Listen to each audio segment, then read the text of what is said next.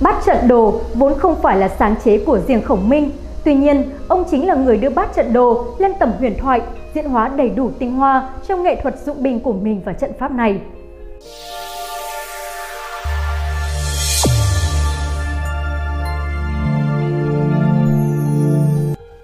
Trong Tam Quốc diễn nghĩa, điểm phân biệt giữa Gia Cát Lượng và các ngưu lược gia nổi tiếng khác thời Tam Quốc là khả năng dùng kỳ binh của mình. Tuần Úc, Quách Gia hay Tứ Mã Ý đều rất giỏi nhưng chỉ giỏi binh pháp thông thường, dùng người để trị người. Còn Gia Cát Lượng đã đạt đến một cảnh giới cao trong điều binh khiển tướng.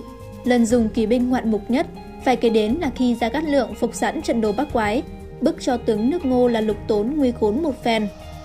Thần bí thạch trận Do sai lầm của Lưu Bị, vì nóng lòng báo thù cho người huynh đệ kết nghĩa quan vũ, đã cử 70 vạn quân sang đánh Đông Ngô.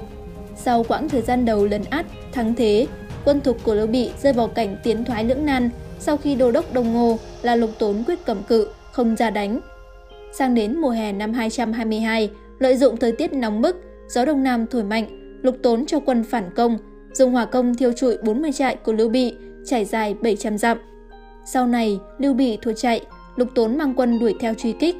Khi đuổi đến ải Quỳ Quan, Tốn ngồi trên ngựa, trước mặt thấy chỗ cạnh bờ sông bên sườn núi có một đám sát khí bốc ngùn ngụt lên tận trời. Tốn nghi có mai phục nên cho đại quân dừng lại, lùi 10 dặm, dựng trại đợi địch kéo đến giao chiến. Quân do thám về báo, không thấy bất cứ đạo binh mã nào. Tốn vẫn chưa tin, tự mình cưỡi ngựa lên núi quan sát, nhưng không thấy bất cứ dấu hiệu khả nghi nào khác. Tuy vậy, càng về tối thì sát khí bốc lên ngày càng mạnh, Lục Tốn nghi hoặc, sai người tâm phúc đi do thám. Người đó về báo rằng không có quân mã nào mai phục, mà chỉ có từng 8-90 đống đá ngổn ngang dựng ở cạnh bờ sông. Tốn tự mình đi hỏi tổ dân ở đó thì được biết bến này tên là Ngư Phúc. Trước khi vào xuyên, Gia Cát Lượng đi qua đây đã lấy đá bày ra thế trận này. Từ đó, ngày nào cũng có sát khí bốc lên ngùn ngụt. Lục Tốn tự mình thân trinh, mang vài chục quân kỵ mã đến tận nơi dò La. Tốn đứng trên núi nhìn xuống thì thấy tại trận này bốn mặt tám phương đều có cửa ra vào. Tốn cười cho đó là mê thuật, làm mê hoặc lòng người. Đoạn, Tốn cầm quân thân trinh đi vào bãi đá xem xét. Khi chuẩn bị trở về, bỗng đầu có một cơn gió lớn nổi lên, cắt sỏi bay lên mù mịt, lại thấy đá dựng lên trơm chởm như gươm cắm. cắt nổi lên từng đống như núi, dưới sông lại thấy nước chảy cuồn cuộn, tiếng reo như trống rung. Lục Tốn giật mình nói, ta mắc phải mẹo ra cát lượng mất rồi. Tốn vội vàng tìm đường ra nhưng đã lạc vào thạch trận. Loay hoay mãi vẫn chưa thấy lối thoát. Đang trong cơn túng quẫn thì bỗng đâu thấy một cụ già đứng trước ngựa, nói Tướng quân có muốn ra khỏi trận này không? Tốn cầu xin ông cụ dẫn ra khỏi thạch trận. Cụ già chống gậy, đi từ từ dẫn lục tốn thoát khỏi thạch trận. Tốn đà tạ rồi hỏi danh tính thì mới biết đó chính là Hoàng Thừa Ngạn Tiên Sinh, bố vợ của Giá Cát Lượng. Hoàng Tiên Sinh giải thích, khi rể lão vào xuyên có bài thạch trận ở đây gọi là bát trận đồ chia làm 8 cửa, theo hưu, sinh, thương, đỗ, cảnh, tử, kinh, khai, trong độn giáp. Mỗi ngày, mỗi giờ, biến hóa không biết đâu mà lần, sánh bằng 10 vạn tinh binh. Khi con rể lão đi có dặn lão rằng, về sau, có đại tướng Đông Ngô lạc vào trận này thì đừng có đưa ra. Mới rồi, lão chơi trên sườn núi, thấy tướng quân từ cửa tử đi vào, chắc rằng không hiểu trận này, thế nào cũng lạc lối. Lão xưa nay ưa làm phúc, không nỡ để tướng quân chết tại đây, cho nên dắt tướng quân ra cửa sinh. Tốn lại hỏi phép bày trận này có học được không? Hoàng thừa ngạn trả lời, phép trận này biến hóa vô cùng, không sao học được. Tốn lại tạ, rồi quay ngựa ra về, đến trại than rằng, khổng minh đúng là rồng nằm, ta không bằng được, rồi hạ lệnh rút quân. Người duy nhất phá giải được bí mật bát trận đồ. Ngoài Hoàng thừa Ngạn, bố vợ của Khổng Minh đã được ông chỉ cho cách thoát ra khỏi thạch trận, thì không ít nhân vật nổi tiếng từ văn nhân đến những người dẫn binh đánh trận, khi nhìn thấy trận đồ này cũng đều xem không hiểu. Nhưng có một người lại phá giải được sự huyền bí của bát trận đồ, người đó chính là Hoàn Ôn. Hoàn Ôn 312 đến 373 là đại tướng nhà Đông Tấn trong lịch sử Trung Quốc. Cha Hoàn Ôn là Hoàn Di, thái thú Tuyên Thành, An Huy. Ngày Hoàn Ôn chưa đầy một tuổi, có người bạn thân của Hoàn Di là Ôn Kiệu tới chơi, tỏ ra rất quý ông, vì vậy Hoàn Di liền đặt tên cho con theo họ của bạn là Hoàn Ôn.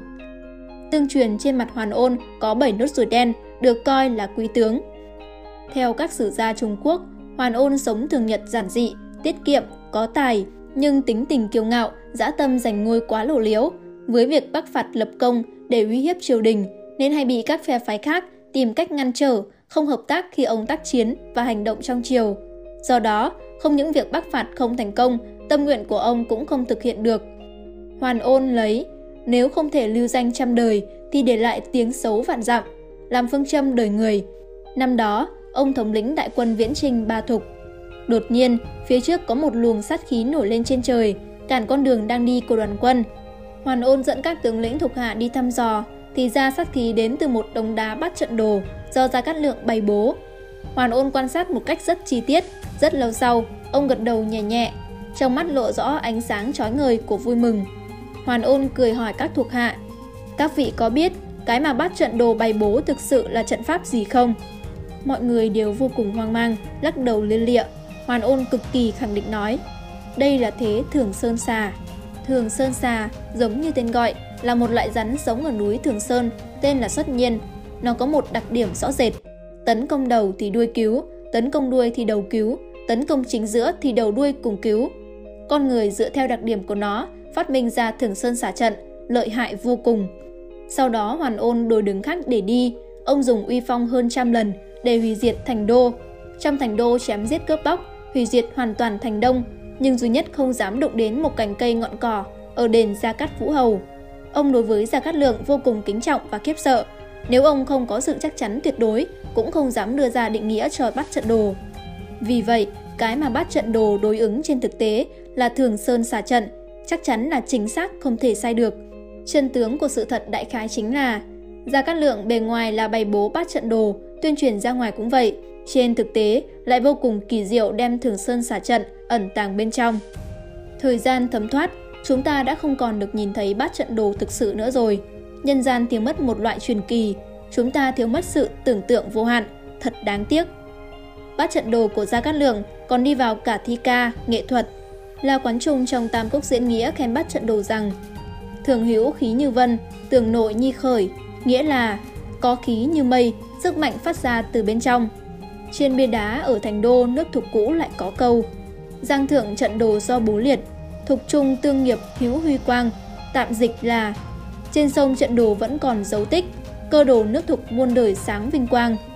Nhà thơ Đỗ Phủ thời đường nổi tiếng có bài thơ bắt trận đồ, trong đó có viết rằng Công cái tam phân quốc, danh thành bát trận đồ, giang lưu thạch bất chuyển, di hận thất tôn ngô. Dịch nghĩa, công lớn triệt tam quốc, thành danh bát trận đồ, sông chảy đá chẳng rời, để hận thất chiếm ngô. Ngày nay, ở thị trấn Di Mâu, huyện Tân Đô và dưới thành Bạch Đế, huyện Phúc Tiết thuộc tỉnh Tứ Xuyên, Định Quân Sơn ở miền Dương, tỉnh Thiểm Tây, Tây An thuộc tỉnh Vân Nam đều còn lưu lại di tích bát trận đồ của Khổng Minh.